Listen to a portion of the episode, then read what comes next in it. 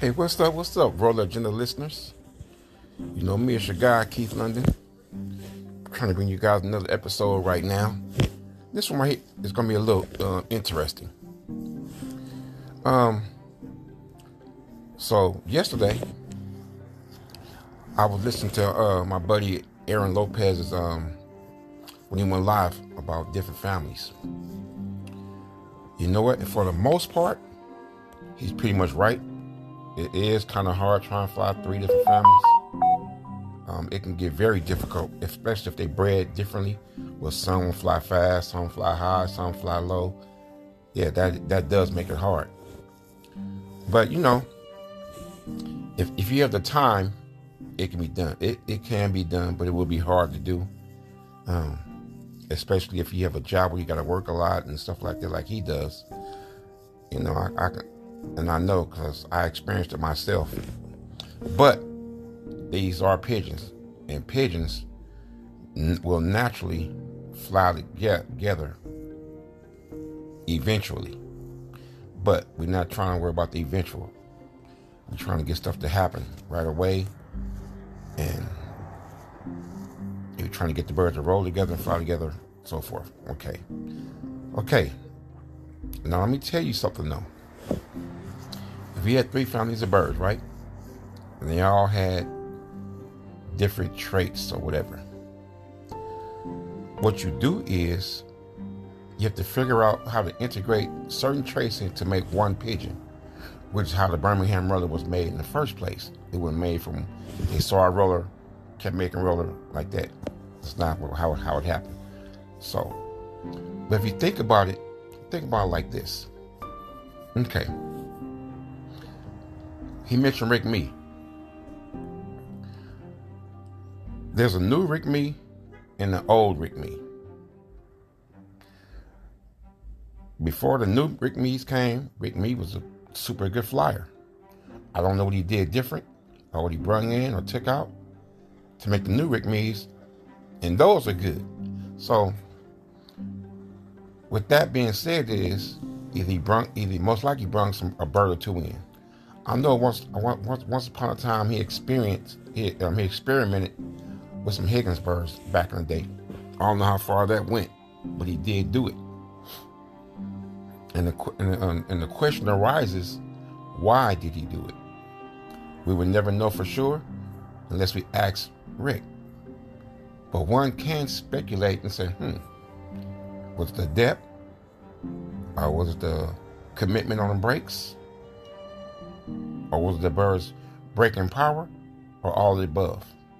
Right? So, what I've noticed as I watch history and pedigrees and people breeding,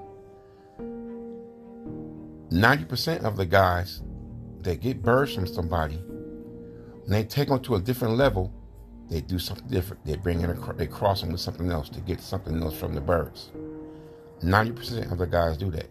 Now there's that 10% that keep them pure like um, on anyone just by listening to people talk about him is um Mark Ritter. Mark Ritter's part of the 10% that keep him pure and just got the best out of the birds without bringing in any birds. And we know he got the best out of the birds. He got three consecutive championships. Shit, who does that? He did it. So, so we know it can be that can be done too. But 90% of guys don't do that. Think about all the famous birds that came up that came about. Most of those birds was when somebody took a, a bird from here and a bird from there, put them together, and bam, ooh, a champion. And then a family is made down from that champion. You know what I'm saying? Another strain is made from that champion. Then somebody else might get a bird off that champion made it something else. Now he got some more champions that's just based. You know what I'm saying? But they're not the same but there's related. So you, you gotta pay attention to that kind of stuff. Everything's not just cut and dry. Get all these dudes birds put them together and you're gonna be good. All these dudes birds together, you're gonna be good. Everybody always end up putting a different twist on the birds, sort of fit them, their lifestyle, or fit their region where they fly at. The bird, you got birds got to adapt, and most time they won't adapt on their own You got to do that. You got to bring in what you need, integrate in what you need to make them adapt to how you got to deal with them. So, I've never had downlit pigeons. Um, I, I, only have one cross. It's my blood crossing one. I don't only have. That's the only one I have. My, I got access to a few, you know, but you know, I know people who have them. Um, I once or twice I I I kind of asked about trying one or two. I would have bought it, but then they they, they changed the um they changed the subject, so I just move on. So, but anyway, with that being said, you can you can mix birds. Now, listen to Aaron. He said he, he don't. He didn't say he can. He said he don't. It, it's because he kind of knew, but he he fairly new to the to the breeding and stuff like that, or the cultivation part. I don't know, but flying three different families together in the same kit, it is hard. It takes a lot of time to do that. I mean, a lot. I mean, it can be done, but it takes a lot of time to be able to do that. So, I'm gonna put you up on a little game real quick. If you want to do, if you want to have three different families, you want to breed them, right? You want to try to integrate. What you got to do, like build, like building anything, you gotta build a, it gotta be a foundation. What's gonna be the foundation? You got three families that that's really good in different areas. It could be this. It could you got A, B, and C. It could be A and C together make these birds. That could be your founda- foundation, and then you bring in the B birds for whatever trait you got them for. Sometimes it's just that easy. Or A and B, make the foundation birds, and C to bring another trait. Lay a foundation and build on it. Because there's gonna be a foundation when you do it. There's gonna be some birds you gotta have, like you gotta have these. I gotta have these in there. You know what I'm saying? So I did mine, my foundation was the smoke birds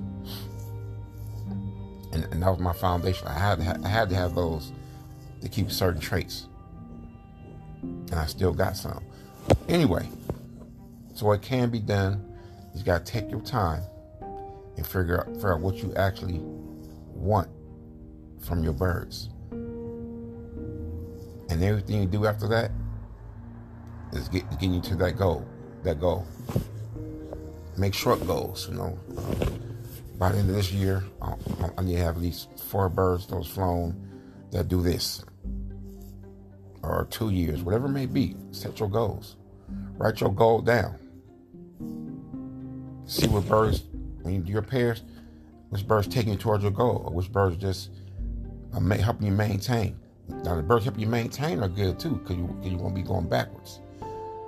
Those birds help you maintain what you're doing, that's good too, because you're not going backwards, so you're still going. You're still steady. You might be staying in one place, but you ain't going down.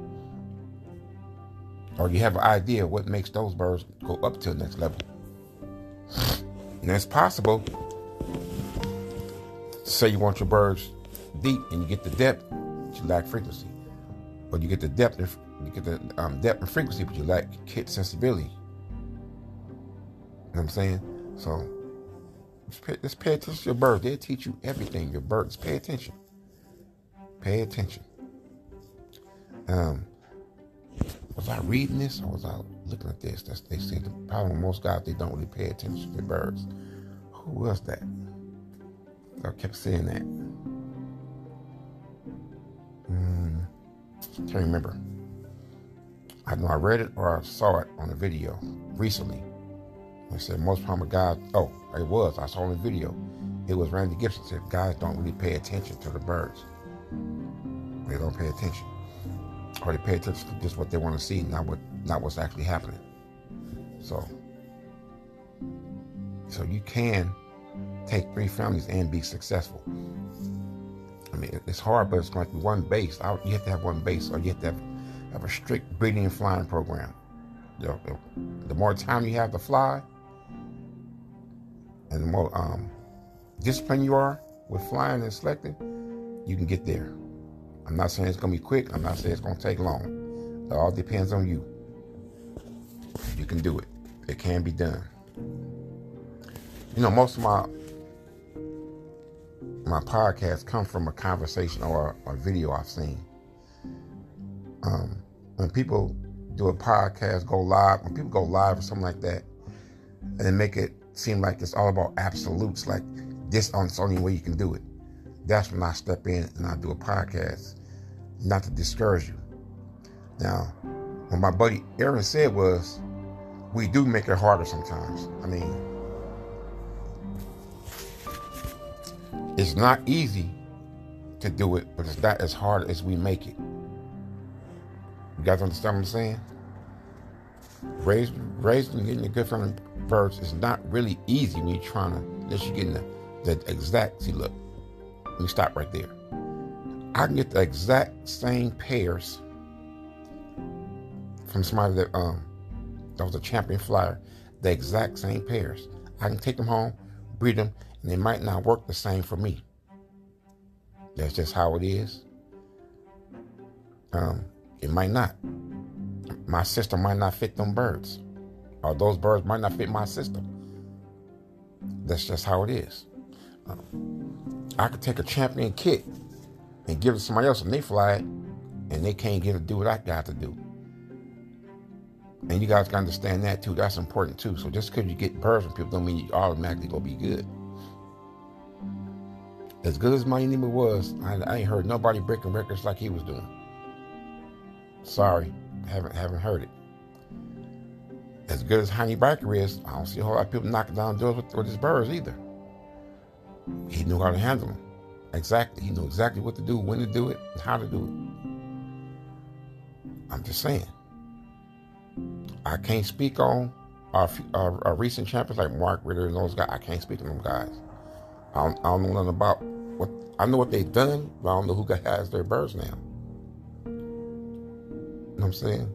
And there are other guys that got the that them same birds, probably better birds than they have, or birds that made their birds, it can't do half a quart, a portion, a fraction of what they what they do. You know I'm saying? So this game can be a little tricky. Can be a little tricky. It's not so cut and dry as, as people make it seem. It's not. Um, if you take who else we could talk about that was really good? Rick Mee. Rick Mee really good. People don't get his burgers knocked down a knock down the, knock the clouds and roll the clouds up the sky either. I'm just saying. It's just like that. Um,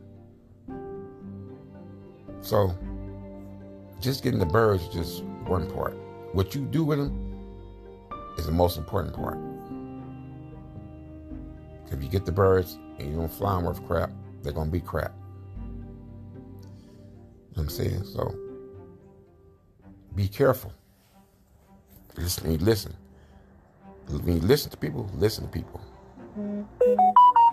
So, take take your time Find what birds you want, find what you expect from them, and, and figure out how to get that out of them. That's the most important part. And, and always, let me tell you something. I always judge the birds or value the birds based on the birds, not the name. See, these people out here talking about names. All you can do is tell your name. Let the birds speak for themselves. And you're gonna go to the names to get the birds and try to get birds because they got that name, but the birds' value still got to come from themselves. Let the birds show you show you the value, not put the value in the birds because of who they come from. They'll show you how good they are and what they're worth. And most of the birds that come from these guys do have some value. You just gotta know how to extract it and put it around, move it around, and do what you gotta do with it. Unless they sell you the exact same pairs, you're not gonna get the exact same. You can't get the exact same results. I'm saying they they selling you birds, but it's not. It's one off this pair, one off that pair, one off this pair. Three cocks and three hens, but they all off these other pairs. They're not the pairs. So you got to keep that in mind too. You still got some figuring out. I go there and get the birds. Say which birds will make you think will make a good pair in your opinion and why. Tell me to give you the why. Giving you the why tell you a whole lot. So we can manipulate these birds because all these famous birds you think about, they was all most of them started with a cross. Most of the birds that became famous started with a cross. I pay attention to that all the time. Oh, that was this to this. Oh, then they took that to that. That's how this came about. All these birds, all these famous families come, with somebody do something different. We, we know the Birmingham Roller started in England, came over from Pensom, but it, it has gone, gone with it was going so many transformations between now and then. You know what I'm saying? So many transformations. So many. And we got to keep that in mind. Go look at your history. Go look at your history. Just let just read sometime. Just check this. Check it out. How some of these birds were made. When they did this, when they put this together. Or when these dudes decided to put these two two guys said, Oh, that's my best end. Let's put my best hen, your best cockbird. And boom. Magic. They got these birds that were really good. And, and people got birds off that pair and made different strains with them. That's how it always works. That's what Birmingham Roller men do. No matter what they say, that's what most of them do. The ones that start from the, from the bottom, start from buying birds from pet shops and stuff like that, that's what they do. They end up creating their own strain. Not a different breed, just their own strain. Do something a little different. All, all Birmingham Roller men almost do that. Unless they're in it just to compete and fly, just to compete. I'm not in just to I compete. I'm in just to compete. I still want to just sit back and try some stuff and do this. And, you know, look at, let me see, what happens if I take a South African bird and put some of my best and fly them, and then take those and put to my best off my birds cross with the this birds. That's what I'm thinking right now. Hmm. Okay. Okay. That's what I'm thinking. Integrate this in. And see if I can pull this out, out these birds and put this in this.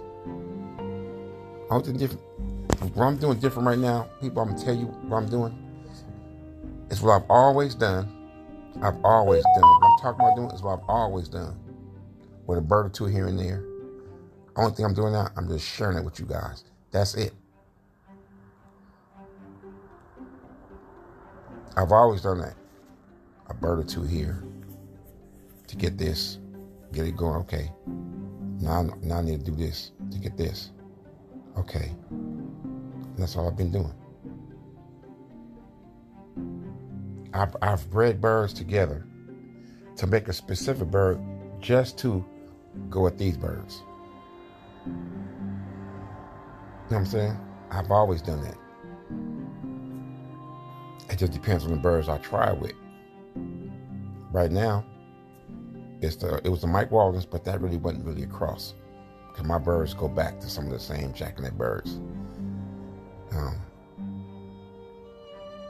so that really wasn't really a cross cross. It was a, a distant line breeding type thing. But but because his birds' traits and how they flew, I knew they would mix right away. I knew they would, and they mixed right away. So what I need to do now is I, I want that that that South that, that South African slash that them break versus break break. But I want them to do it. They ain't they ain't gotta break four times a minute. Two or three with good quality and depth and nice size. Yeah, I'm good. But that's all I want to tell you guys. You can guys take three families. You can make one family. I make take three pairs. Make make take two birds two pairs and make a family, and then use the other one as your cross within your family without even have to go out and get any more birds. But that's another topic for another day. So, like I always say, select, breed, fly, select again, and repeat. Keith London, Roller Agenda. I'm out. Peace.